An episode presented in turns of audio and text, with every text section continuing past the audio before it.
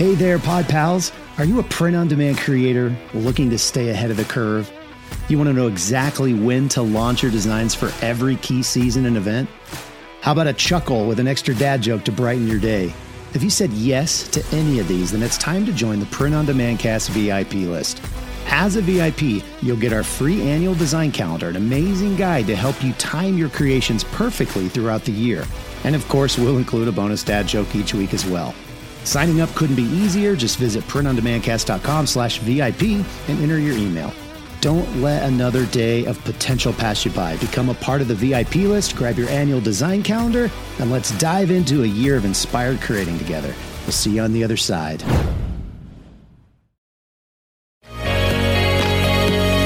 Welcome to this week's episode of the Print on Demand Cast.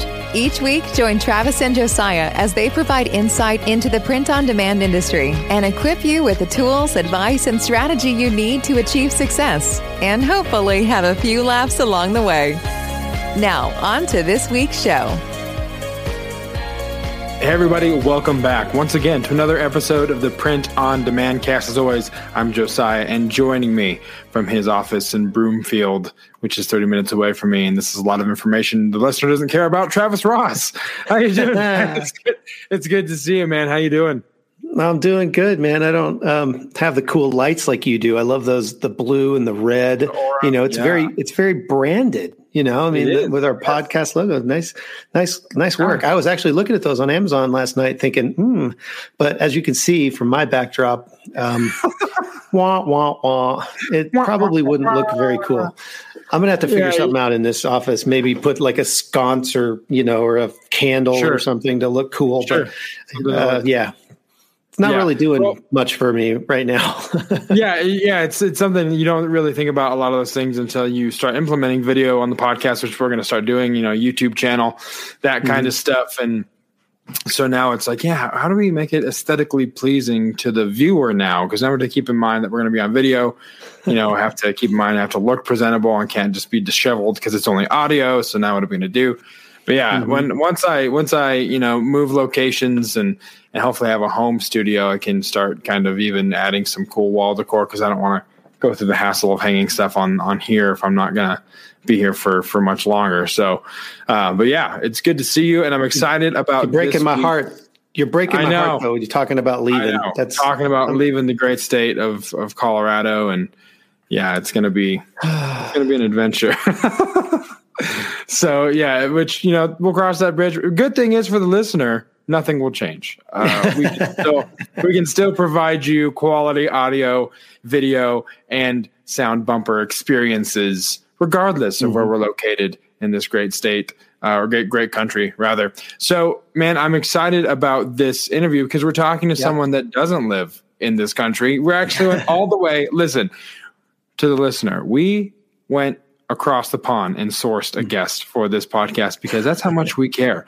Distance means nothing. We went all the way to England and got Michael Essek. Now, Travis, tell tell everyone a little bit about Michael Essek. I mean, don't give away the farm before we get into the interview portion, but you know him um, from a uh, conference in Seattle. So tell the people a little bit about him and what they can expect to learn from Michael in this interview.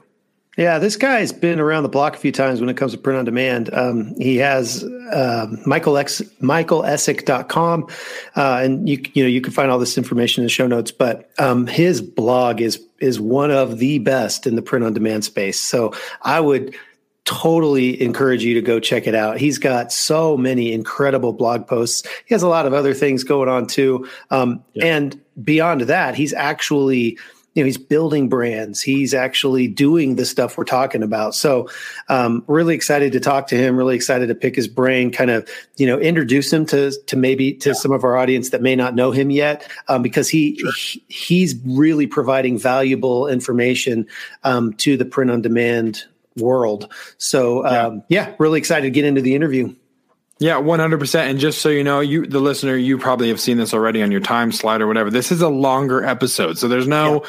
point of interest. Usually, we don't do point of interest for guests anyway, but especially this instance because this interview goes a little long, so you might have to break it up on your commutes or just settle in, get comfy, uh, and and get out a notepad and get ready to take some notes as we go to our interview. The main event of this episode the interview with Michael Essek. On a cold, dreary night in September of 2020, Travis Ross and Josiah Cifuentes created the Print on Demand cast. This is the main event. Travis, I am super excited for this week's main event. We get to talk with Michael Essek, who is a branding and design guru. I'm very excited that he has taken time across the pond to come on the show and kind of uh, take us to school on these two topics. So, Michael, welcome to the show. Welcome to the Print Mancast. Thank you so much for uh, taking time to be here. Thank you, guys. Pleasure to be here. Uh, I know it's early doors over there for you guys, so thanks for arranging to have me on at this ungodly hour. Um, yeah, what, what, what time got my coffee. yeah, uh, it's just what, what is it? It's about ten to five here. So I, usually I'd be packing up and heading home about this time. Okay. But uh, but yeah, so you're ending uh, your day. We're starting ours. That that's that's awesome. yeah, exactly.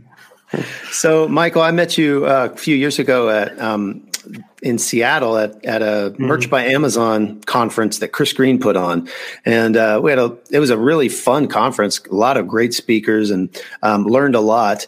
Um, and but since then, you've really um, kind of just taken off as far as like publishing content and really helping people uh, in the print on demand community. First of all, I want to say thank you for for that and for contributing so much. I mean, you can go guys go to michaelessek.com and there is so much stuff about print on demand. Um, it's really amazing uh, all of the things that you've offered the print on demand community. But so backing up, like I, I, just want to hear your pod story, your print on demand story. Like what brought you into print on demand, um, and then maybe even take it a step further. What you know, what made you decide to also create all this content for people and not just kind of stay in your hole and just you know with your head down and just you know do design after design after design.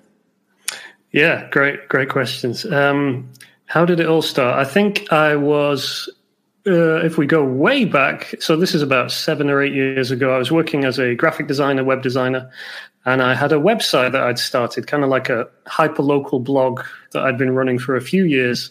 Uh, started it myself, grew it to a decent following on social media. I think it had about 20,000 Twitter followers and stuff. And it was just a local blog about mm. the area I live nearby um, and some things that were happening around there and uh, I wa- I sold it because I wanted to kind of I was bored of it. I wanted to sell it, so I sold the blog, the business, if you like. Although it was ne- it never really made any money, um, but it made me some money in AdSense and and that kind of thing. Um, so when I sold it, I suddenly realized that that you know hundred couple of hundred dollars a month um, was no longer there, and I wasn't making any money anymore. So I kind of thought, okay, it'd be nice to just kind of top up my income a little bit with something. So so let me see what I can do. And I I think I started doing things like uh, looking on 99 Designs and Upwork and trying to do a bit of like freelance graphic design jobs. I did some logos, did quite a few little illustration logos for people on Reddit.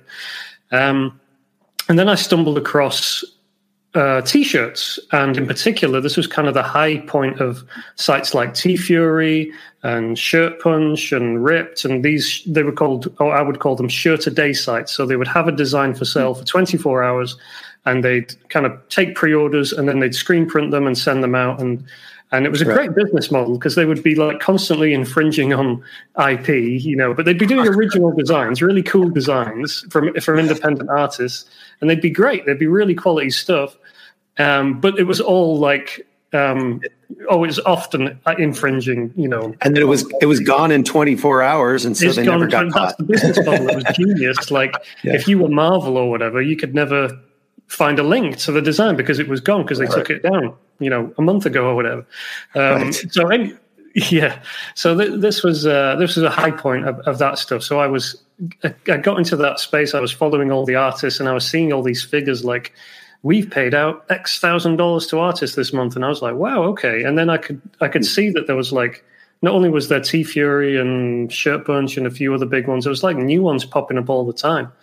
And I was thinking, well, there's all these sites, they all need a new design every single day.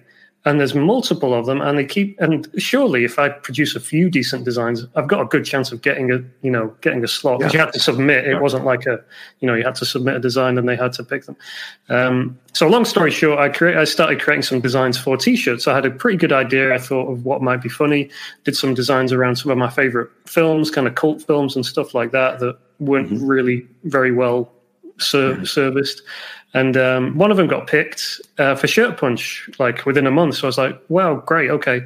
And uh, that sold and maybe did a couple of hundred dollars in royalties um, in mm-hmm. like a 24 hour period. And, and it, that was kind of the, the hook because I was like, okay, we've proven this can work.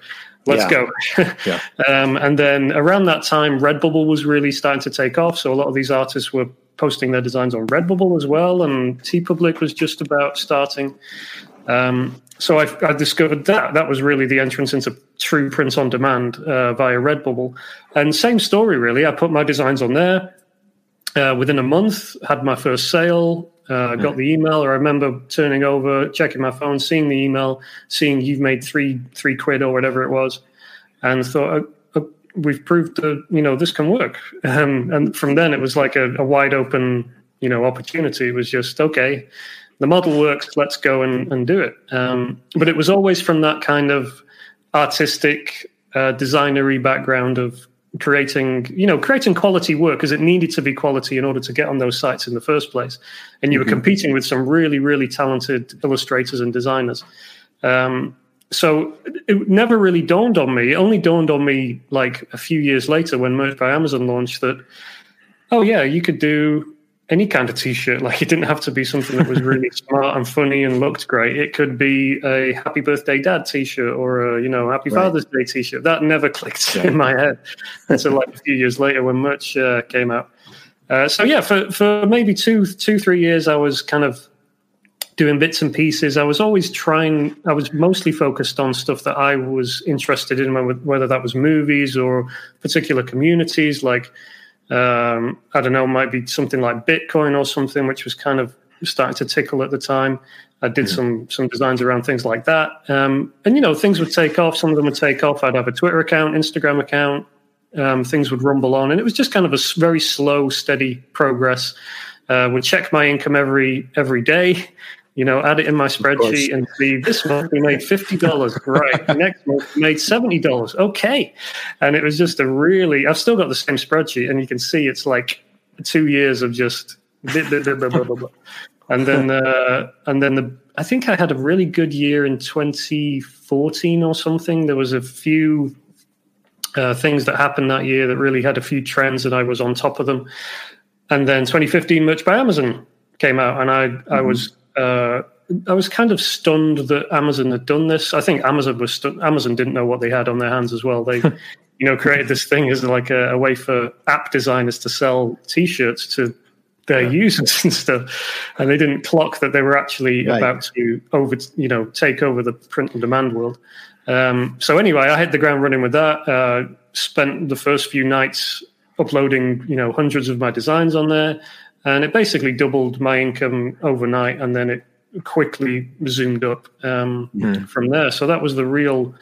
Uh, the real turning point, I think. Uh, so I, I, would say I was in, a, in the right place at the right time. I had lots of designs already. I knew the landscape, and then merch was just like a rocket booster that, that enabled me to make a lot of money from those designs uh, and and really scale it very quickly. Um, mm-hmm. So yeah, since then. Um, and you asked why did I start uh, putting stuff out there and you know writing blogs and, and emails and stuff. Um, I think the honest answer to that is that merch was very in those early days. It was very touch and go, and there was not a lot of you know it was the wild west, and yeah. there weren't a lot of rules. And I didn't at the time know anyone who worked for Amazon or Merch by Amazon. You know, I didn't have contacts with anyone there. Um, so I was like, this thing could could crash and burn just as fast as it as it shot up. So I was always kind of wary, and I'd thought, you know, I'd always, I'd, I'd, often played around with the idea of like starting a blog and trying to, you know, tell people how to make money from Redbubble and things like that, but I never actually done it. So I think because I was kind of nervous about the success that was happening, I thought, well, this would be a good time to put that stuff down and then maybe I'd have something there. I always liked the idea of like selling an ebook or something. I just thought that's a great business to be in. Just you know, selling an ebook to people that they sure. download. Sure, like that sounds good. Uh, but I'd never really done it before, so that gave me the excuse to tr- try it out really. And and yeah, I thought it would be good to have uh, a list of people who I could email and say, hey, you know, this has happened, or here's a new thing that's happened, and and just have that direct contact between people. Um, and I yeah. felt like you know I'd, I'd, been in the space long enough that I had a lot of, of stuff to share. I'd you know always been taking notes and you know almost writing blog posts, but never actually publishing them anywhere. So so yeah, um, started started writing a, a, weekly email newsletter, started posting blogs, uh, getting involved in Facebook groups, and and that's kind of what led us to meet um, mm-hmm. through that route. So yeah, it's kind of uh, uh, been a whirlwind, and like you mentioned, the brand stuff. So that kind of around the same time as Merch was taking off. Again, similar kind of thought that you know merch is great, but you don't have any contact with the customer. You're not building anything real long term. Yeah. Um, we were doing okay on Etsy, um, but we weren't really investing much time and effort on there. So we spent more time, you know, looking at Etsy, doing more Etsy stuff, and building a Shopify store, um, which did uh, very well around 2017, 18. Um, doing work with Instagram influencers and, and driving mm. traffic and stuff. So got kind of quite quite deep, quite fast into that world. Um, mm. And then since then, yeah, it's been lots of different channels, lots of different things, and I think we're beginning. Uh, when I say we, I mean like my company and my my uh, staff and everything. We're beginning to understand what we're really good at and what we're not so good at, and the platforms that really right. work for us and the platforms that you know not really worth our time anymore. So, so yeah, mm-hmm. we're focusing sure. on, on, on brands. We're focusing on um, doing what works and uh, figuring the way forward. Uh, nice, man. So you mentioned Etsy. Um, you mentioned Shopify. So mm-hmm. um, I think it's safe to say you're not just going, you know, 100% royalty based print on demand. Um, you're also, you know, seller of record for uh, some of your your uh, your stores. So how many how many channels are you actually selling on? How many revenue streams? Um, and I mean, you did mention that some of them aren't as perhaps lucrative and you're not going to spend as much time on those. Um, mm-hmm. But you know, maybe some of your how how many major revenue streams would you say? Yeah, the, the biggest uh, ones. Right yeah, the biggest ones would still be Merch by Amazon, Redbubble, TeePublic. They're probably like the big 3 mm-hmm. and then Etsy just kind of depends what month we're in and what's happening, but that would be in the mix as well. Um, Okay. In our main ones. And then there's a string of other print on demand sites, but none of which would usually make more than a few hundred dollars a month. Um, okay. So we have, you know, we still make money from those, but we don't actively kind of do much about those. Um, but yeah, we have several, sure. uh, uh, not, not several, but we have a few Etsy stores that uh, that do well for us, and um, we are just launching a new Shopify store uh, for a new brand um, which we've kind of laid dormant for a few years, um, but we're kind of getting back into the swing of things with that and with Instagram as well. So our focus is really on building the Instagram account and building the brand kind of side of that right now. Um, mm-hmm. But we are just beginning to to push that out there as well. So the other channel we have is um, offline licensing. So we license designs to various um, brick and mortar stores. So Hot Topics, um, Hmm. Uh, Spencer's, places like that. We have a few deals in place. Mm-hmm. And with manufacturers, like we have a, a, magnet manufacturer we work with. We have a, a, wall calendar that we do every year with a with a particular manufacturer, and and they handle everything. And then we just basically receive a royalty check every quarter for that. So it's not um, it's not as lucrative as the online stuff, but it's nice to receive that check once a quarter. sure. Um, and it's cool to have those channels which are not, you know, not online, which means they're not open to copycats like we're all used to dealing with every day. Right, you know, yeah. if someone's stocking something in Hot Topic, it's unlikely that a copycat can come and undercut you on that, you know, like they can on Amazon. So, so yeah, it's yeah. cool. That's probably the other the other main channel that we have. Um, yeah, I think that probably sums it up in terms of the the big ones. Awesome. That yeah, I love that idea of di- diversifying. You know, we talk about that a lot. Just diversifying your revenue streams and uh, making sure that you have more than one. And and we talk about you know eggs and baskets and not making sure that all the eggs are in, are in one basket. So that, that's good to hear that there's lots of diversification. How with the team that you have that that you're working with, how big is that team? Are you utilizing VAs? Are you um, you know having people that work in house for you? How big is that team, and, and what's kind of the delegation? of roles that you have uh, within your company?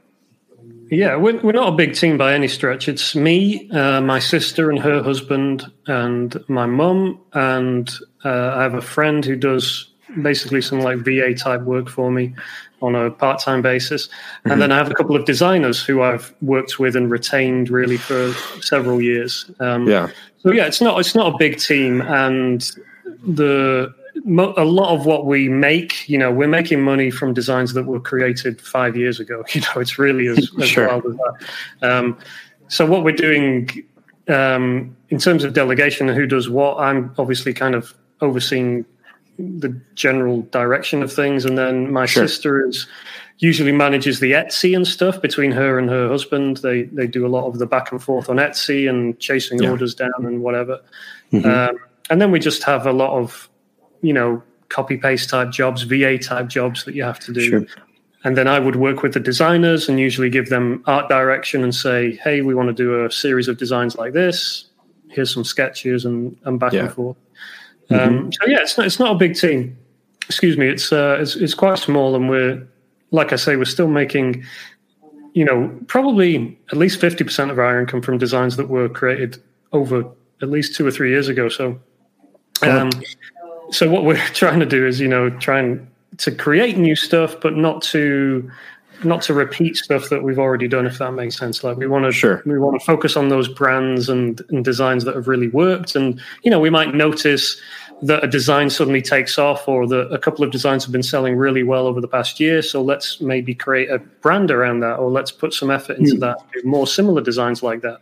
Um, so we're not running at the same kind of breakneck pace that we were, you know, in 2017 when I was churning out designs like a madman and uh, you know, hiring designers left and right and yeah, and trying to get every idea down. It was it's a lot more kind of focused these days around designs that really click and especially around audiences that we know we can connect with. Like we have Instagram accounts. We know that if we put this kind of design in front of them, they usually respond pretty well to that kind of thing, and and and we can make sales that way. So that's more the, the focus these days. Are you doing any type of customization on on Etsy at all, no. or have you? Okay, is there I mean, is there a strategic reason for that? Just too much time, or have yeah. you just not got into it yet? Yeah, it's just the kind of the hassle of it all. I mean, don't get me wrong, we get requests for customization on Etsy, as, sure. I guess a lot of people do. But um, yeah, it's the fact that it's not an easy a thing to do. Like, of course, if, if Etsy released some kind of plugin or something that allowed, you know, automatic customization with real time previews and stuff, sure. um, then we'd say go ahead. you know, it's not a, an opposite. We're not opposed to customization or anything. Yeah. Um, but it's just like, yeah, oh, can you change this color to red and can you write, you know, Chloe on the bottom of it or whatever? And mm-hmm. I'm just like, it would take me ten minutes, but I don't want to do it. it's not my yeah. business. That's not what I'm in the game for, you know. Um, so yeah, a lot, a lot, of our designs don't really work that, that well for that as well. Like a, a, lot of them are, you know, funny, witty, one joke designs, if you know what I sure. mean. So there's not mm-hmm, that many that really work for customization. Um, so yeah, yeah. Um, so, if our listeners haven't figured out by now, you're not from the USA. um, and so, uh, we just thought we'd take this opportunity to ask you um, because I have no insight into this, is are there specific challenges doing business in UK with a bunch of US companies? And I know some of the a lot of these companies are obviously worldwide, um, but I know some of them have you know specific hurdles where you have to have a US bank account or or you know things like that. I'm just wondering if you can speak to that and maybe give some um, advice to somebody who's not in the US that wants to start out and maybe what what they can do to to fast track that. Yeah, um, to be honest, we've not faced many hurdles because the platforms we sell on, whether it be Amazon or Etsy or uh, Redbubble or Shopify, they're they're they're pretty, you know, um, global. Yeah, they're global. They're, yeah. They mm-hmm. well, even if they're not global, they're they're pretty um, comfortable for a UK user to use. They they plug okay. in quite nicely. Like I imagine that's different if you're in India or you know something sure. like that. But in the UK, they tend to be pretty cool with UK bank accounts and stuff. Mm. Um, so yeah, we haven't hit many hurdles there. I think maybe in the early days we had issues with Shopify because they wouldn't let you use like Shopify's internal payment system, so you had to plug in Stripe or whatever. But mm. I hmm. think that's all been overcome these days. So um, yeah, from the UK perspective. Um, it's actually pretty pretty easy. I think um, we have, you know, we can use US, we use US fulfillment companies for the most part because we're selling to US customers for the most part, and um, it's it's pretty straightforward. There's not really anything we've had to overcome that I would be like, oh, watch out for this. It's more like, sure. um, I think the probably the biggest hurdle is things like returns on Etsy. Like, how are you going to handle mm. that if people want to send you something back and you're like, oh yeah, send it to Manchester in the UK, and they're like, "What? you know, I paid three dollars for shipping, and you want me to pay, you know, fifteen dollars." so yeah, there's things like that you might want to think about. Uh, we we overcame that because we have relative. We have my uh, my wife's has family in um, Ohio, so we could send stuff back to them. So there's gotcha. things you can do to kind of solve problems like that, or you can just sure. uh, have people return stuff back to wherever it came from. You know, Printful or whoever your fulfillment company is, um, mm-hmm. and work out something there. So yeah, that's probably the biggest potential difficulty. Um, there's other weird things like on Instagram or whatever. Um, this is really stupid, but once I like took a picture and it was of my Five Guys order, and I was in London at the time, mm-hmm. and I just kind of tweeted the order, uh, not tweeted, like posted it on Instagram, and someone commented and was like, I could see that it was London. It was like you know Oxford street or whatever in London, and they were like, "You're in London? What, what, I thought you were American," and all this stuff. I, I was just like an anonymous account on Instagram stuff. So I was like, "Oh, not that it really matters, but it's just kind of takes away a bit of the mystique." Or uh, you know, you're trying to be this cool brand in America, but you're actually uh, in the UK. yeah, less cool. I don't know. It's not that less cool. So let's talk about branding a little bit. Um, how many brands do you currently own and operate um, on on the various channels that you're on? Yeah, I mean that's a really good question because immediately have to ask what do we call a brand? you know, is sure, it a yeah. brand if it has an Instagram account? Is it a brand if it's a Etsy store? Sure. Um, I think we have we have more Etsy stores than we have Instagram accounts, and we have a few trademarks, and I would probably say those are the those are the real brands. You know, when you've got some, when you got a trademark for something, that's a, that makes it a brand um, that you want to hmm. protect because you want to sell right. under that name, and then you sure. you know go out there and protect the name. Um, sure. So yeah, brands we have we I think we have three trademarks right now. So those would be the main the main ones, um, mm-hmm. and the I think one of them would be what I would call a more generic brand. So it's a pretty broad brand. Uh, it's our biggest Instagram account, and it's just a kind of funny T-shirt brand. It's not really sure. specific to any particular niche or whatever. I guess you could say the demographic is like millennial humor or whatever, or internet culture and that kind of thing. Mm-hmm. But mm-hmm. it's not, um, you know, it's not like dogs, cats, or sure. anything super specific like that. Not that dogs and cats is specific these days because you have to go, oh, this is a you know, labrapoodle or whatever it might be.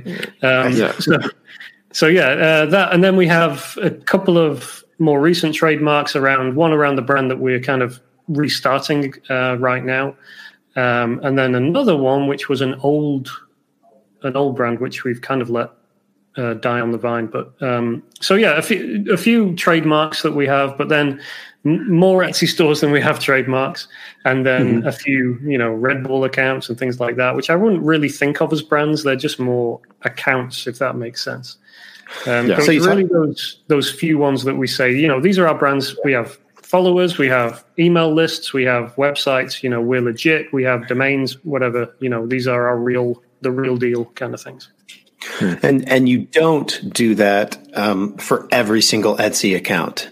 What, yeah. What's kind of the um, what's the trigger point for your like, hey, this Etsy account is selling X, or mm-hmm. we're seeing this particular product take off. Um, like, what triggers you to say, "Hey, we need to perhaps take this a little more seriously, start collecting emails, maybe even look into a trademark um, yeah. because we're seeing whatever. What is that thing that you have to see to make you want to do that?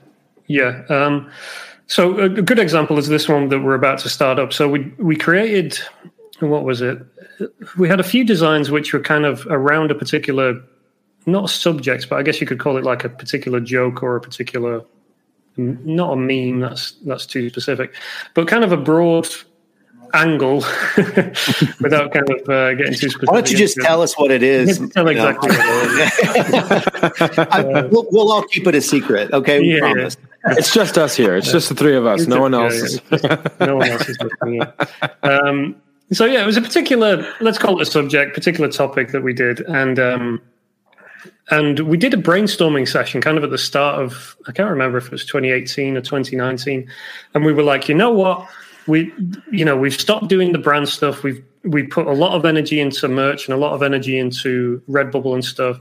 It's time to go back and really let's get legit let's get some brands going.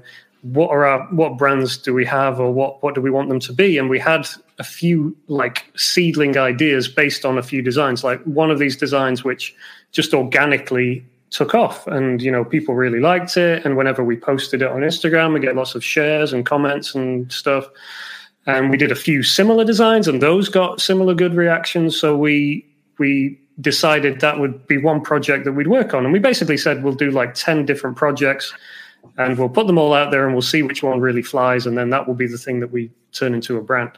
Um, so we never actually did the 10 different projects but we did one which is this one uh, which which is our new brand kind of thing. Um, and we did i think a series of about 10 designs put them on instagram um, really good feedback, and then put them on like Redbubble and Etsy, and and they just got organic sales, which was weird because these were not designs that I would say have much, you know, organic traction. Really, they're not things that people would be searching for. They're like really quite sure you know, it's weird how people would. I, I, was confused how people found them and bought them. So that was like a big green light. That was like we, we're onto something here because people like it. We have barely promoted it apart from on our Instagram account. We've not done any ads. We've not done any sponsored posts. We've not done anything, and people are just like buying it and sharing it and stuff. So we have something there. Um, and yeah, that was kind of the the trigger really. And then I posted them on my Threadless store um, and within a month or two, Threadless reached out and were like, "Oh, we think we can license this to Hot Topic and and a few other places." Um, wow. So I was like, "Okay, right, it's trademark time, and it's you know, it's yeah. time to get this this thing locked down because we we're probably onto something here." Um, so yeah, that that's I guess that's a good. I, I guess the take take away from that is if you've got something that starts taking off organically, you know, like it's just out there and you can't really explain what it is. And it has something about it that makes it protectable. Like I should probably say these designs we did, these were not like, you know, a little bit a line of text with a simple graphic. These were designs that we spent, sure. you know, maybe a month or so putting together, working with a designer. There's quite a lot of information on the design. It's quite, you know, takes a bit of time to to kind mm-hmm. of read it. Um, and get all the there's like multi-level jokes and stuff. They're kind of things that work really well on posters as well. Um, so we we push them as prints as well.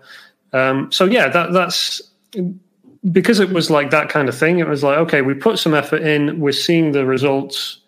Let's go and build that out into more of a, a real true brand, if you like. Um, so that's what we're working on now. And if you've got something like that that starts taking off, uh, you just need to pay attention to it, which is why it helps to be able to quickly, you know, see, you know, what your best sellers, what's happening. Is there a trend that's taking off? Is there something you can hop on, or um, or more long term? Is this is this something that's still going to be appealing in two or three years? Um, yeah. This particular joke, this particular subject is. It has legs. You know, it's not based on whatever the latest meme is or anything like that. It's like a, a kind of evergreen um, concept, if you like. So. Mm-hmm so yeah, um, I don't know how helpful that was in terms of takeaways, but well, what I took away was you know if if Hot Topic wants to carry your stuff, you've got a brand. I think that's yeah. basically yeah, what probably trademark it. Yeah, you you have the, the inklings of something, perhaps. Yeah, that's um, the litmus test. Yeah. Yeah, but I don't know how, how like I don't really know how Hot Topic works. It could be that Hot Topic tries a load of stuff, you know, orders a load of shirts, stocks them, and then the next month they're like, "Man, they didn't really sell." So um, sure. I, I, took it as a good indication that we have something sure. that interests people because we, yeah. you know, Hot Topic were coming to us not knowing if we'd sold any or anything like that.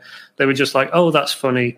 You know that will fly with our customers, and that's kind mm-hmm. of what what we want to be doing, and that's that's always what what's worked. That's worked when I've done Instagram outreach to to influencers and stuff is like, hey, do you like any of our designs? They're like, do we like any of your designs? Absolutely, they're perfect for our customers. You know, we like this hmm. one. Can we do a promo on this one? Can we modify this one? You know, that's what you want to hear when you're, when you're doing outreach and stuff. So yeah, that's cool. That's awesome.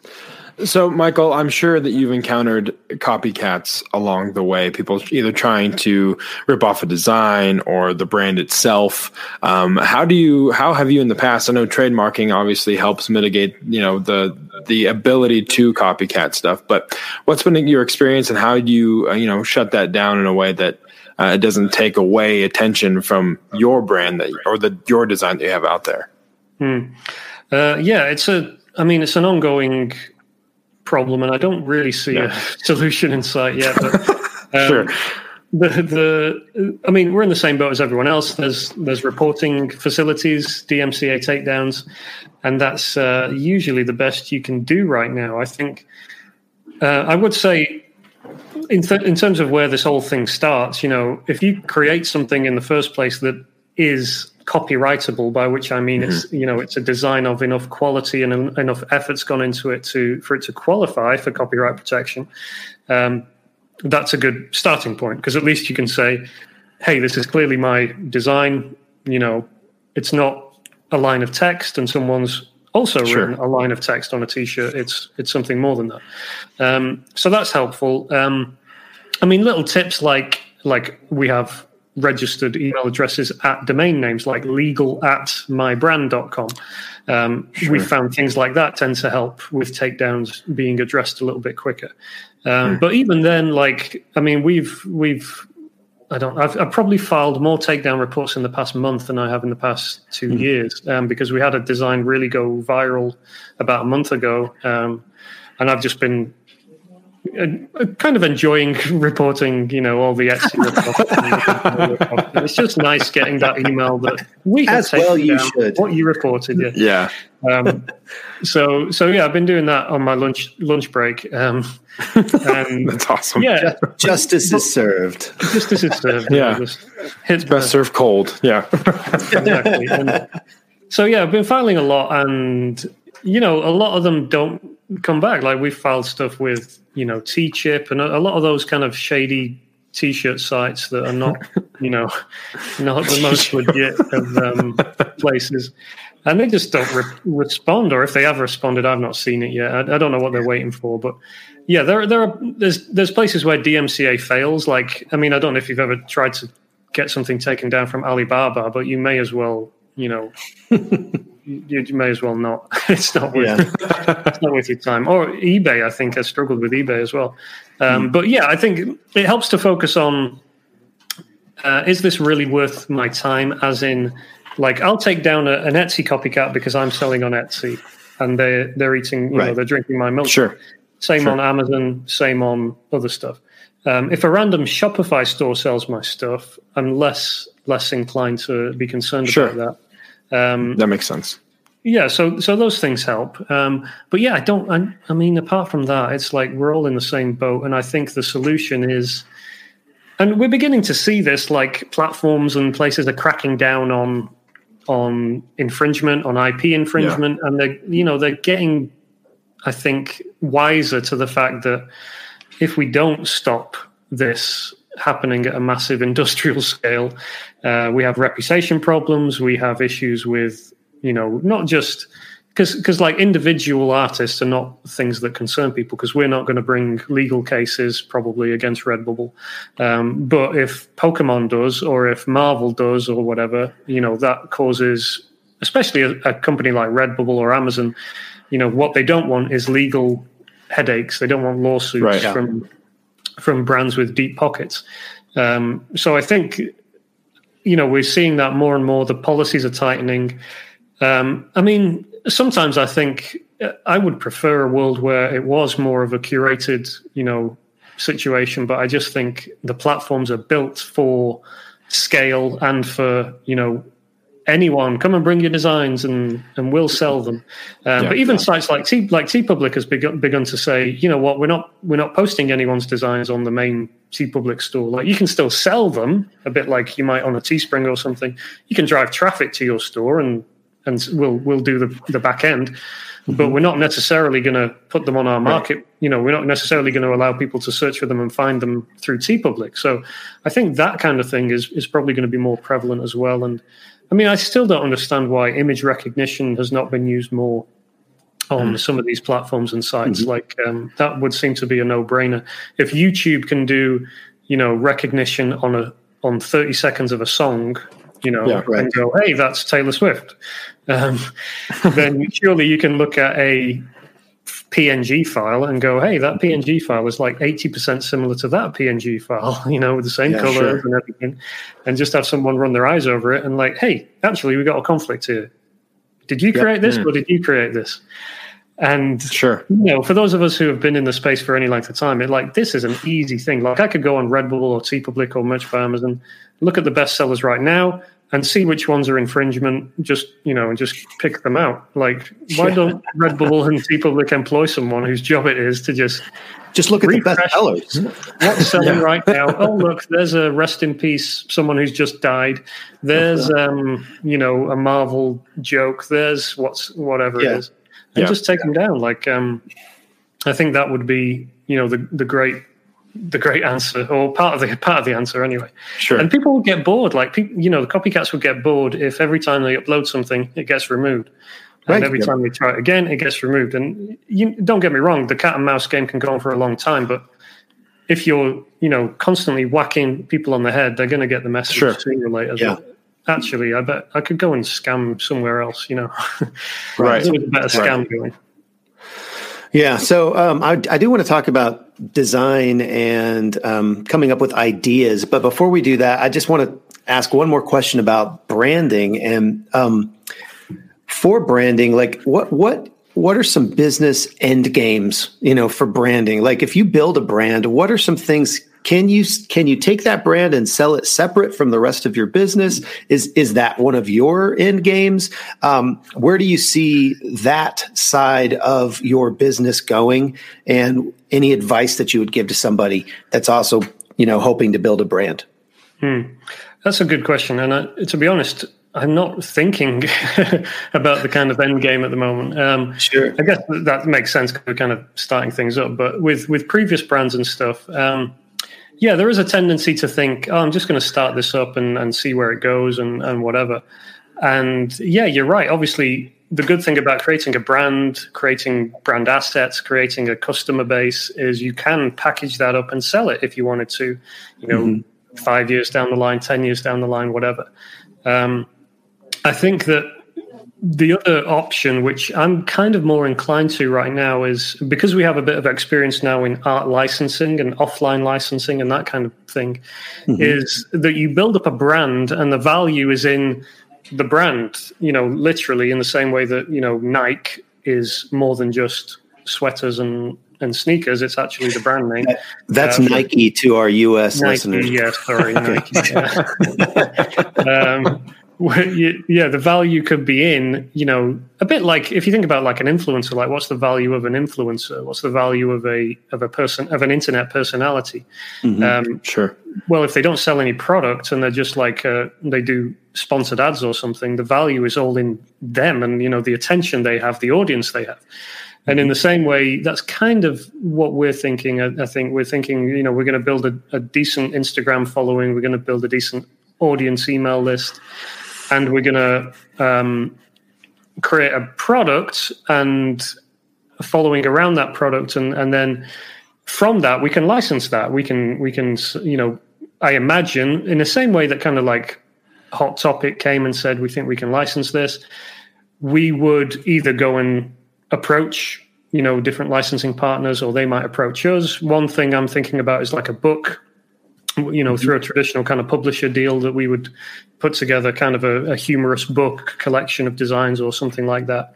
Um, mm-hmm. In the same way that you see maybe like, you know, these funny Twitter accounts, like um, something like the We Rate Dogs account that like, you know, people send him pictures of the dog and he rates them and does a silly thing. And then, you know, a year later he's got a book deal and a merch line and stuff like that. Yeah. Uh, a similar kind of deal like that, I think, is where we're heading with our particular brand. So it's less, you know, clothing company or anything like that. We're really not thinking along those lines at the moment. We're thinking, you know, content based um, brand, if you like. We're thinking about people who are going to really like the jokes and enjoy it. And we're going to do something in that whole space. Um, yeah. and then hopefully expand that, like I say, into maybe books and other licensing opportunities like that, and partnerships. Um, we're already thinking about you know particular partners we can we can work with who would be a good fit for. And I think yeah, if you you know probably good if you start thinking about that now at the start of whatever your brand thing is you know who who can we work with who would be a good partner who's a good promoter yeah. who can we you know bring value to and it would be a good fit rather than just um, I'm going to start a t-shirt store and and hope you know hope for the best. Um, yeah, sure. I think it, that's a really hard hard line, and I you know I see a lot. I get a lot of sub- submissions for when I do reviews on YouTube and stuff, and people send me stuff all the time. Take a look at my store. Take a look at my Shopify store, and it's just another you know standard Shopify template with a logo T-shirt and a buy, an, an about page that says something like yeah, we're for people who want to stand out and live a happy life, or you know, the adventurers sure. and the thing. And it's just like, oh, this is just, you know, there's literally a thousand of these started every yep. single day around the world. Like, yeah, for goodness sake, do something. You've got to bring something uh, unique, and that's not going to be another logo shirt. It's not going to be Happy Father's Day on a shirt, and you know, a collection of generic T-shirt designs. You know, that is not a brand. That's just a uh, I don't know what that is. It's a, it's a wishful hobby or something. so, Michael, let's talk a little bit about uh, designs. Um, I know that you are a genius when it comes to design ideas. So, for those listening, um, and for us, I mean, Travis and I always say that we're the first listener. We get to uh, hear all of these tips and, and tricks first before uh, our listener base does. But for those listening, can you give us two to three quick ways to come up with a design that is that is unique and, and sellable? Um, what are some tips that yeah. you might have to come up with one? Yeah, I think um, it does start with with the audience and, and knowing who you're designing for. I think that's been one thing that we've I've been good at is not just you know trying to create a design or an idea, but actually knowing mm-hmm. an audience, whether that's like you know being part of a community for a while and you get to know their jokes and their slang and whatever it might be before you ever create something for them. So most of my designs that are bestsellers have been stuff that's like you know it's a it's a topic or a subject I'm genuinely interested in and I'm I'm aligned with my potential customers because we're on the same yeah. wavelength. We find this thing funny. We have this you know, in joke that we both share.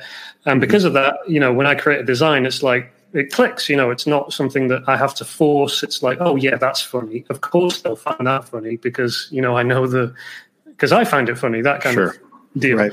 Um, so yeah, I'd say I'd say it starts there. You know, if you and and a lot of people say to me, "Well, I'm not interested in it. I don't have hobbies and interests." You know, so where do I begin? You know, how should I go and research what to do? And I, I would say, just go and get interested in something first. Like I don't know, what you must have something, or maybe when you were 15, there was something you were interested in. Like, oh, I, sure. I like uh, watching Netflix and going on the internet. well, come on, do better. You know, read yeah. some books or, or you know there must be something like any anything you could drill down on someone and be like, oh yeah, well I like those yeah. kind of movies, and I always found this one really funny, or whatever it might be. Um, so yeah, I would I would always tell people to kind of go back and start there, and then when it comes to ideas, um, I mean, like a few practical things. Um, I think you have to attack. You have to really kind of focus your mind on the problem of of coming up with ideas. Like that's kind of how I got very good at um, ideas is that I set myself a target of doing like 40 new designs a week or something. And these mm. would be unique, original ideas. And by no means would they all be great. And they certainly didn't sure. all sell or become bestsellers. But because I forced myself to like do that, I was, I was, you know, I became acquainted with, okay, yeah, that would make a good design, that wouldn't, and those kind of things. And, and because you do that, um, and I would usually do this on like a Monday morning and and kind of just you know block out the morning on Monday to just kind of do do ideas and just do research and kind of look at the ideas I'd saved from the previous week that I'd noted mm. down and then go and do research on those ideas and see if they already existed or if there was already a bit of you know similarity with something out there or how I could do a twist on something and following rabbit holes and things like that.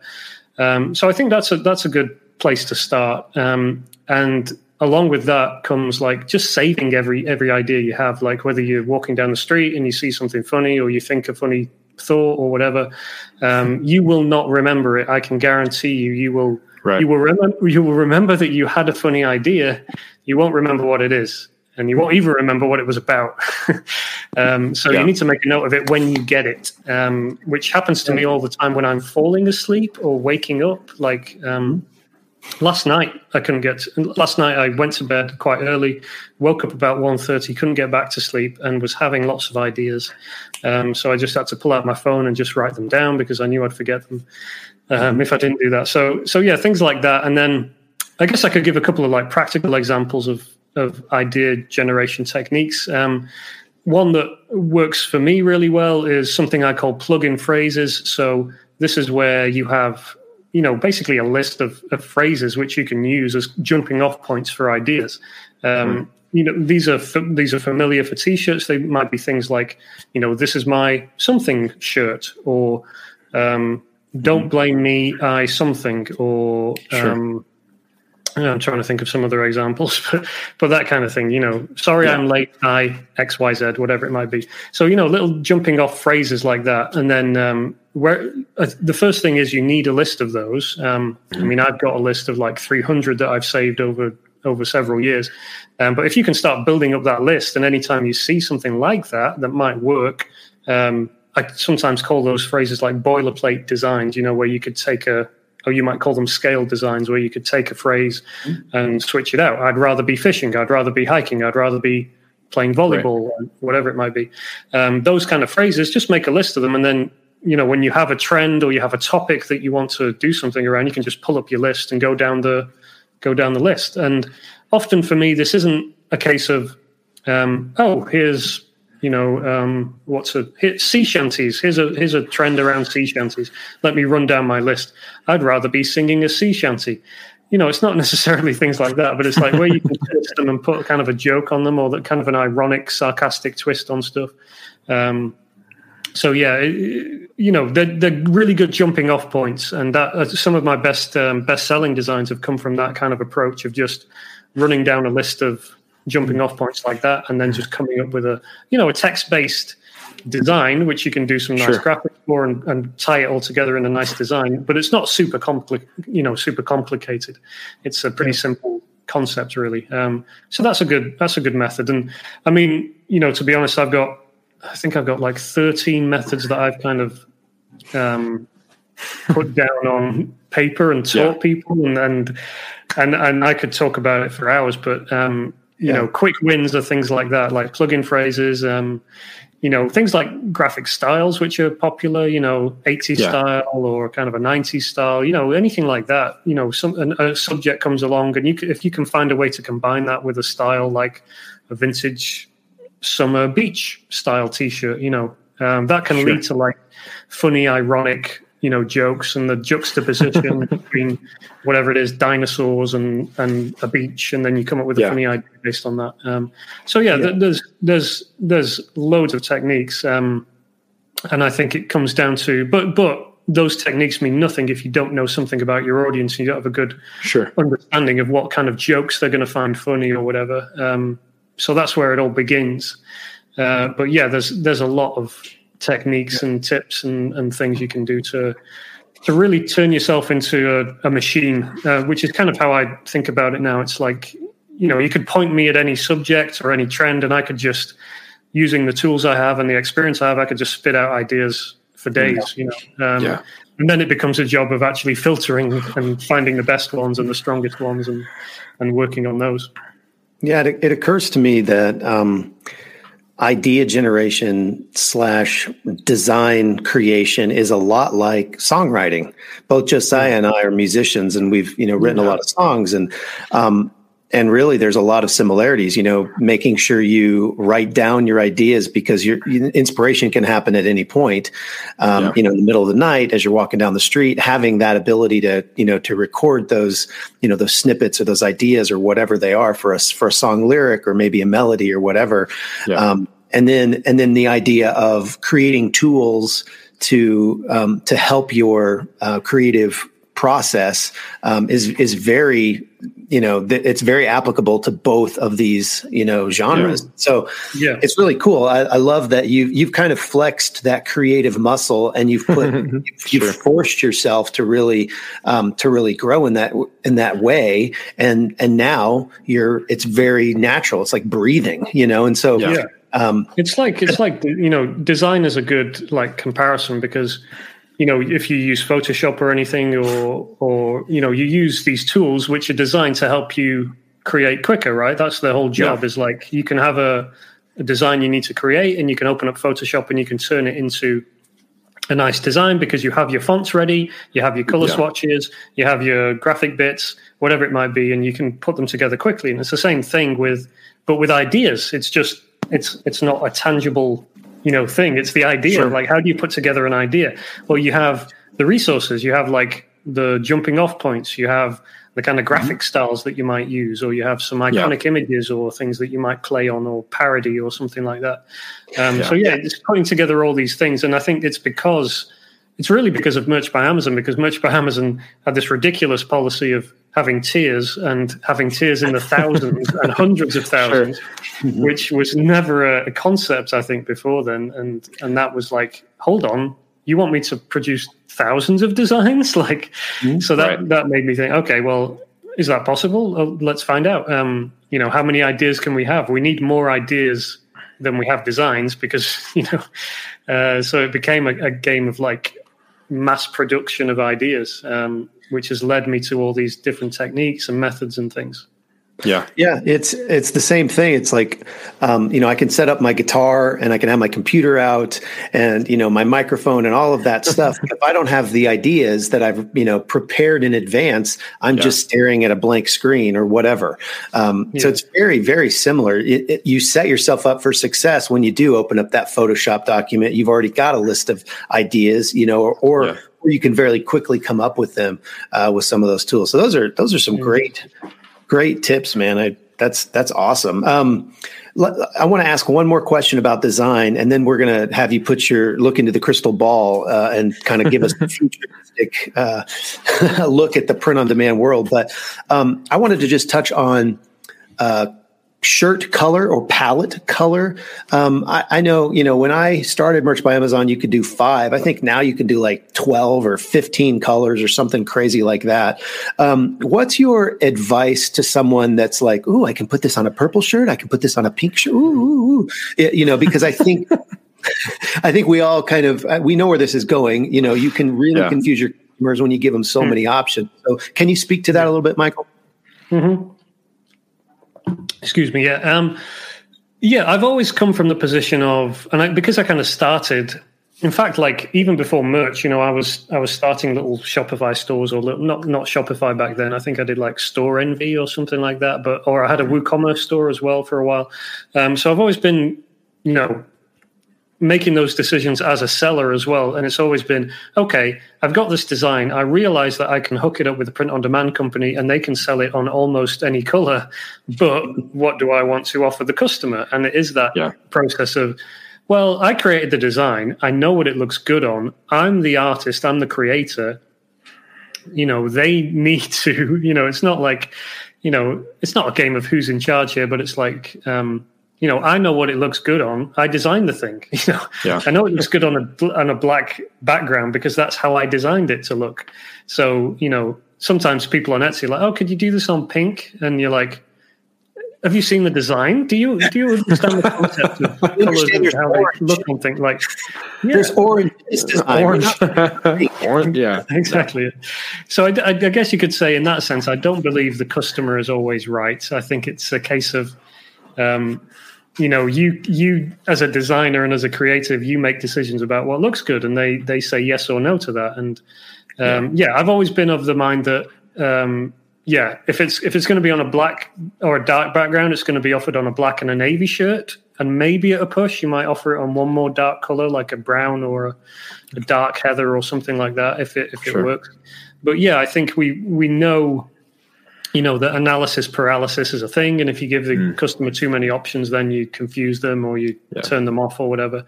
Um, and I just think it's easier. It's a lot easier and more straightforward to just be like, here's the design. It's on black off you go. And you know, a lot yeah. of our designs are like that. They're like, this design works on red. It's on red for a reason. You know, we know the reason. You know, we know why it's on red. It's because it's yeah. a particular type of design. Uh, it mm-hmm. says a certain thing and it sends a certain message. So, of course, you know, people buy it on red. Um, and it's mm-hmm. like, you know, like some of our best sellers have been on white, even though most people would be like, well, the best selling t shirt color is black. Well, yeah, it is for all t-shirt designs in the world but for this design it doesn't sure. make sense on black you know it only works on white so and you can sure. like oh you could flip the colors inverted no you don't understand it, it's made to work on white you know the message is completely yeah. different if it's on a different color um, mm-hmm. so i'm getting a bit um, overly animated on that point but um, yeah i just think just, and we just, love it just make the you just take the decision and, and go with it. And uh, of course, I understand that you can make a design that works on any color shirt. That's fine. Sure. Um, but a design that works on any color shirt, I don't think it's the it's not going to be the a t-shirt I really want to wear. Um, you know, most of my designs rely on the color of the shirt in order to right. you know look nice and look cool. Um, they don't look great on other colors, and they will only work on a few colors. So yeah, that's always been my my kind of position on that. Yeah, that makes sense. I think I think sometimes people think that the color options will sell the shirt as opposed to focusing on the fact that the design is what should sell the shirt, and so they mm. want to plaster it on every color available. A lot of our clients do that. Like, I want to make it available on every color you have, and you have to kind of walk it back. like, well, okay, listen, it's not going to look good on this and this and this and this. So you should probably just do what looks best because you'll sell more uh, if you offer yeah. three colors as opposed to offering 12 and then no one knows what to choose because it's 12 color options and it, yeah, it becomes yeah, exactly. kind of it's a like mess. The, um, it's like the Ian Malcolm thing in Jurassic Park, you know. Um, they didn't stop to think if they should, you know, because they right. could, they did, whatever the quote right. Yeah. Um, it escapes me at the moment, but it's that kind of thing. Like, just because you can yeah. does not mean that you should do yes. something. Um, and because, like, I think screen printing t-shirts, screen printing the process is like one of the greatest gifts to t-shirt designers in the world because it made uh, t-shirt designers because they could only screen print stuff. You have to limit your color choices. You have to limit sure. your color palette, and it led to this approach, which is really great designs because you only have three colors. You have to be great at the design to make it really look sure. nice, and that led to the I, I, would call it the overall style that we're kind of used to on t-shirts, mm-hmm. which is a screen printed style. And yeah. I think, yes, on prints on demand, you can print any number of colors in any combination. You can print a photo if you want or whatever. But funnily enough, the t-shirt medium works really great if you keep it to three colors and it looks like a screen printed design. Yeah. You can print it on demand, that's fine, of course, but you know, it still looks sure. better if it's that kind of approach. Yeah, it's the uh, all things are permissible, but not all things are beneficial uh, type type of approach. Yeah, yeah. Um, awesome. Well, hey, as we kind of wind down and, and bring things to a close here, we wanted to ask you your opinion on the future of print on demand. It's something that Travis and I talk a lot about on the show, whether it's the niches that are coming up that's going to kind of influence, you know, the future of POD, what what items are are coming down the pipeline that we think are going to be huge. But overall as an industry, what do you think the future of print on demand holds and what do you think in particular, uh, the future of print on demand holds for fulfillment companies that aren't necessarily like the Printfuls or the Teesprings and, and stuff like that. So if you could look into your crystal ball and kind of do a Michael Stradamus type uh, mm-hmm. moment here and let us know what you see uh, coming in the future of print on demand. Yeah, great question.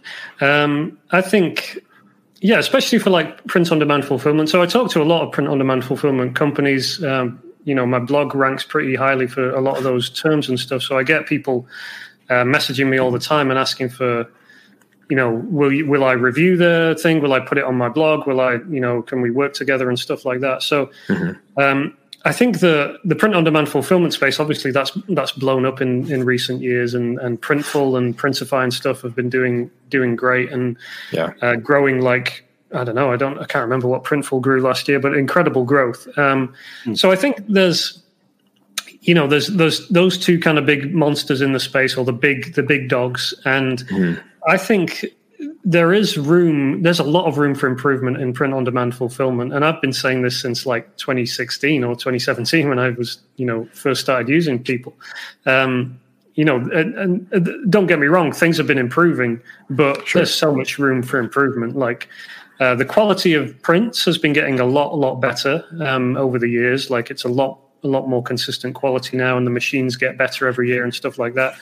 Um, but I think there's still a long way to go in terms of like you know the, the, the key for print on demand fulfillment for me, and I still remember where I was when I kind of clocked this. Um, I was like, we went out for lunch, me and my wife, and it was around the time where I just kind of stumbled across like I think it was Print Aura at the time. So this was before Printful were even if they were if they were a thing, then they weren't a thing that I knew about.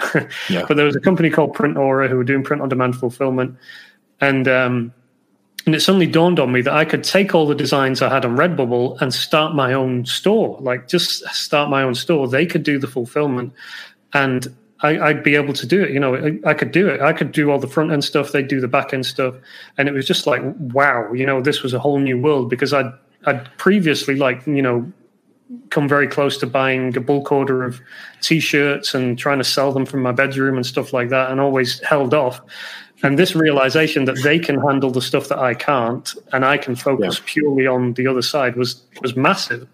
And what's strange is that not many print on demand fulfillment companies have gone, you know, focused on that. Like, for example, things like custom packaging or custom inserts in your orders, yeah. things that would make it a brand that I'd be proud of if I was shipping it yeah. myself. You know, like we ship, you know, books, um, my books and stuff, paperback copies of my book you know, we do things like putting a little postcard in there with a little note or something like that. Yeah. Um, mm-hmm.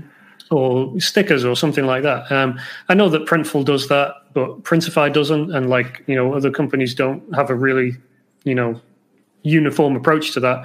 So even simple things like that, I think um, there's room for improvement on on those kind of spaces.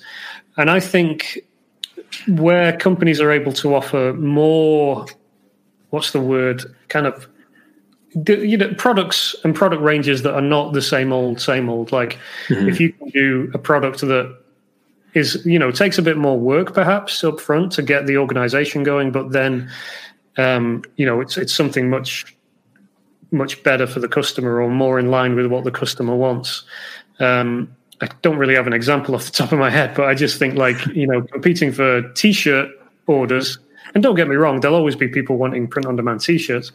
Um, but if you can differentiate yourself and be like, oh, um, yeah, we offer this this that you can't get anywhere else. You know, whether that's like not that I do any of this, but things like jewelry or or you know little right. acrylic um, prints or things like that.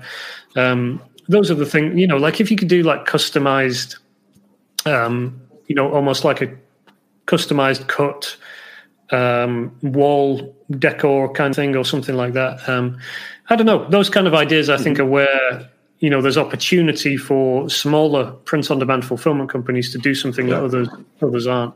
But it, it, really comes down to that. You know, can you offer stuff that other people can't do, or can you can you help me as a brand owner? Can you take some of that pressure off? Can you do uh, like can I outsource my customer service to you so that you're a white label? You know, you're like a white label. Sure guy talking to my right. customer on my behalf. You know, things like that. Mm-hmm. Um, all those kind of things, I think would would uh, would improve the experience. And there's, you know, there's a, there's a there's a lot of opportunity there for for those kind of things. Yeah, awesome. And um, first of all, thanks so much for coming on and spending your uh, you know your evening or early evening with us. Um, and I just want to give our listeners like where's the best place to find you? Where can they contact you? Uh, we'll have all this information of course in the show notes but um, you know what do you got going on? I know you've got like um, different different things you've you've put out there like the ideas workshop and you have some other products that you've created over the years. I don't know what's available or whatever but kind of we'll give you the stage and you can share whatever you'd like to share yeah, well, um, michaelessek.com is is is my website, and I have a weekly newsletter that's usually a, a what I call a Tuesday tip. Funnily mm. enough, on a Tuesday, and then I usually do like a roundup on a Friday, which is kind of news and updates from print on demand world. Um, so yeah, uh, that's kind of my.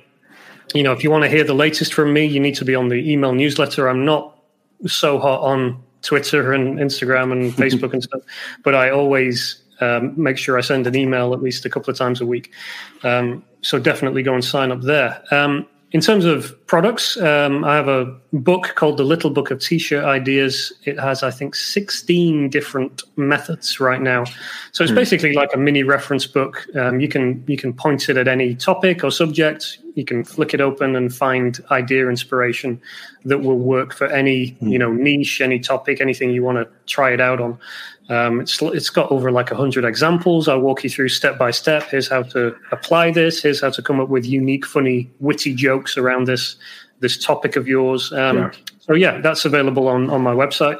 And then, like you say, I've been working on this um, ideas workshop, which is kind of a a course plus a load of really helpful tools and resources uh, for people who really want to build their idea muscle, I guess you could say, and go really deep on the mm. subject of ideas and geek out on it like I do with you know hundreds of plugin phrases and loads of graphic styles and things like that. Yeah. Um, so yeah, that, that's uh, that's a course that we open a couple of um, yeah a few times a year. So um, that will be opening again in a few months' time. And uh, yeah, I'm working on some big updates to that. So that that will be that will be live. I think sometime in April um, this year. We'll be we'll be opening that up again and yeah, that's uh, that's kind of the big focuses right now. Um, okay. I, am hoping later this year, you know, weather and uh, and uh, COVID permitting, that we'll be able to. I'll be able to come out to some events over in the states and stuff, and mm. do some things and and meet people again. Um, but yeah, uh, that's it really for now. Yeah, print on demand cast uh, meetup. Come on, let's do it. Absolutely. Yeah, yeah, yeah. yeah, yeah. I'd be honestly, you know, people are like, you know, I, I don't care. I don't care if I if I know you. I don't know you. I'd sit down for a drink with anyone right now. You know, if I was allowed. To. That's right. I don't care. We are starved. Or, yeah, we're starved, for, for, human interaction and community. Yeah, yeah. I'd, I'd, I'd, pay good money to get on a plane just to just for the experience of sitting in an airport bar right now. if I could, yeah. Oh, that's funny. Yeah, well, you're not alone there. I'm sure there's lots of people yeah. listening, and ourselves included, that are uh, very much in that same boat. But Michael, thank you again, man, for taking time out of your busy schedule to sit down with us. I know that this is going to be very beneficial to to those that are listening, and uh, so thank you for taking the time. And hopefully, we will have that print on demand cast meetup. Hopefully soon. Absolutely. And Absolutely. Uh, we can, you guys organize can, it, and I'll I'll be there. All right, all right. We'll hold you to it. And uh, until then, man, um, have a good one, and thanks for coming on the show. No problem. Thank you, guys.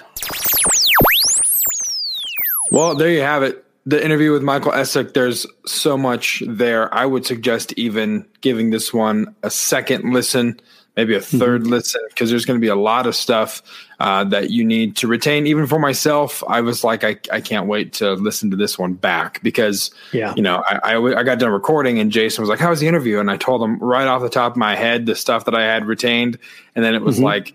There's something else, and I need to go back and listen to it so I can articulate it. So I encourage you guys to do the same. Travis, what's one of the biggest takeaways for you uh, from this particular interview with Michael? I just, you know, the more we do these interviews and more we talk to these people that are doing print on demand, um, uh, you know, there's there's this branding theme that keeps coming out, you know, and um, for me and you, we kind of started our journey with, um, you know, taking his ideas, you know, the, the thing he talked about it with ideas and just right. coming up with hundreds of different ideas and just doing design after design after design and throwing them all up there. Um, yeah and I, I think there's you know as we move you know the timeline moves in print on demand, I think there's more and more of a move toward people you know getting into more branding and and and learn. And so I, I really enjoyed hearing some of his thoughts on that because um, I think if you want to you know prepare for the long game when it comes to print on demand you really need to think through how you're going to create create an actual brand. And right. you know that doesn't mean you know your target should be to sell in hot topic that's not necessarily sure. what we're talking about sure. um, I, I'm I'm talking more about um, think your, your, mindset, like how you think about your designs and yeah. how you think about how they interact together, and then potentially how you think about marketing them um, to a larger audience uh, sure. in, a cohesive way. I, I think that's something that um, I just keep hearing. It seems like it's a thread as we um, you know interview all these different people. Sure. Yeah, one hundred percent. I think one thing for me that I that I took away too from the interview, in in addition to that, was, man, you got to do your homework on designs. I mean, mm. just his process and the number wow, of yeah. of tools that he has and methods that he has to come up. It's more than just you know, Googling novelty shirts and seeing what's on TeeFury and coming up with your own design, which I'm guilty of, you're guilty of, we're all guilty of it, right? That's just kind of how how we've we've done it for for a while on some designs, but hear, mm-hmm. hearing his approach to stuff and and the work that goes into the designs that he creates to create something that's unique, that's evergreen, that's going to be sellable, and you know, obviously he's doing mm-hmm. something right. Hot Hot Topic came knocking, uh, right. some, some of those designs. So I think there's this tendency to kind of uh, go on autopilot with the designs, and like like I said, just find something funny and make your own version of it. But mm-hmm. I know for me, this definitely challenged me about you know, of course, trend research, trend watching. We've talked about that a lot on this podcast. Yeah. Trend watching and and figuring out things that for me personally that I am uh, you know knowledgeable and that I can create shirts about. I'm a huge professional wrestling fan. I know that I could mm-hmm. I could get some some of that some designs around that niche because I understand yeah. that like he was talking about, you know.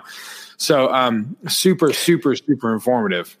Yeah, it goes back to some of the stuff we were talking about in episode nine when we t- um, interviewed Ken Reel, and and some of the things that he was talking about. Just basically saying, you know, the the best way to not get in trouble with you know copyrighting and and you know all of that stuff is just to make original art and put it on shirts. And and yep. I think Michael really has um, taken that and really run with it, and has done really well for himself because of it. Absolutely, one hundred percent. Well. I hope you guys listening got a lot out of these uh, out of this interview. I know you have, and I know you'll continue to do so as you go back and listen again. We want to thank Michael one more time for coming on the show all the way in England. Uh, I know he's a super busy guy, and it was really. Um, I'm always really honored. Uh, I don't know about you, Travis, but I'm always really honored when these guys are willing to uh, take time out of their schedule to come onto our show and, and impart some knowledge to our listeners. It's always really honoring to know that um, they believe in one what we're doing and two just empowering people and equipping people in general. So thank you, yeah. Michael, for for taking the time to come on the show. For sure, it's it's awesome. So. Uh, totally. Thank you guys so much for listening. In case you didn't know, we have a Facebook group. Go to uh, printondemandcast.com slash Facebook. We'll take you to that Facebook group. You have to request. We'll approve you. Come on in, make yourself at home, get to know everyone in the group. Uh, if you have questions, it's a great place to sound your questions um, and just to interact and kind of ask for advice and tips like that. So, Travis, I'm I'm really liking the the traction we're getting on this Facebook group, man. I like the community yeah. that's starting to be built. Yeah, it's it's a small group of people so far, but uh, it is growing every day. More people are added to it, and um, yeah, I, I, the whole reason we did this was so we could have you know community and build community. So yeah we'd love for you guys to join the facebook group. Yeah printondemandcast.com slash facebook. Take you right there.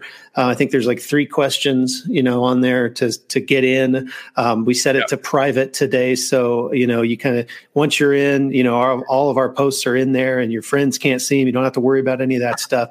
Um, yeah. you know join join us and uh, and you know ask a question. Um, you know contribute to the conversation because uh, yep. we all get better you know the the whole rising tides lift all boats that's that's really sure. kind of the theme of this whole podcast Yeah, 100%. And so be sure to find us there. You can also go to printondemandcast.com for more information on the show. If you want to reach out to Travis and I, it is info at printondemandcast.com. That's the email address where you can reach us, ask us questions, or again, through the Facebook group uh, is a good way to reach us as well. And we are available on all major podcast platforms. And Travis, we tell people all the time, rate on iTunes and give us a, give us a review right? And yeah. subscribe. Give us that five star review. Well, it's happened. We we got our first uh, review, which is super super exciting. I'm going to see if I can pull that up real quick and share with the viewing audience now, which is an interesting thing to say. So here we go. Uh, our first review. Chris Kretz on the 29th of December, which I know some of these reviews take a while to kind of populate mm-hmm. for Apple, uh, just in their vetting process, which is great. But uh, yeah, um, very, very very kind review, uh, hooked in the first episode, and very complimentary of of the content. So, Chris, thank you so much for um, yeah. going out of your way to leave a review on this show. It means the world to Travis and I, and, and it's part of the reason why we started this was to help people like yourself. So, thank you so much, and we encourage you guys listening to do the same thing. Give us a uh, review on iTunes. Uh, five stars is preferable uh, if anything, for the dad jokes, the witty banter, and the bumpers, which is what we are. I think that's what we get the compliments the most on, actually, which is really, really funny because yeah. all the all the legwork we do pre-show, pre-production, the notes, and it's like yeah, the the conversation was good, but those bumpers they move me. You know, so like... I don't know what that says about the about you know the state of the human race, but uh, I'll take it, man. I'll take it. Sure. I'm having a yeah. good time. yeah, we're having fun, and we'll yeah we'll take all the compliments we can get. So thank you guys so much again for listening. For Travis, I'm Josiah, and we'll see you next time right here on the Print on Demand Cast. See ya. Thanks for listening to this week's episode of the Print on Demand Cast. We hope you enjoyed the show. If you've got a question or a suggestion for the show, send Travis and Josiah an email at info at printondemandcast.com. Take a minute to rate and review the show on iTunes or wherever you get your podcast. And don't forget to subscribe now so you don't miss next week's episode. See you next week.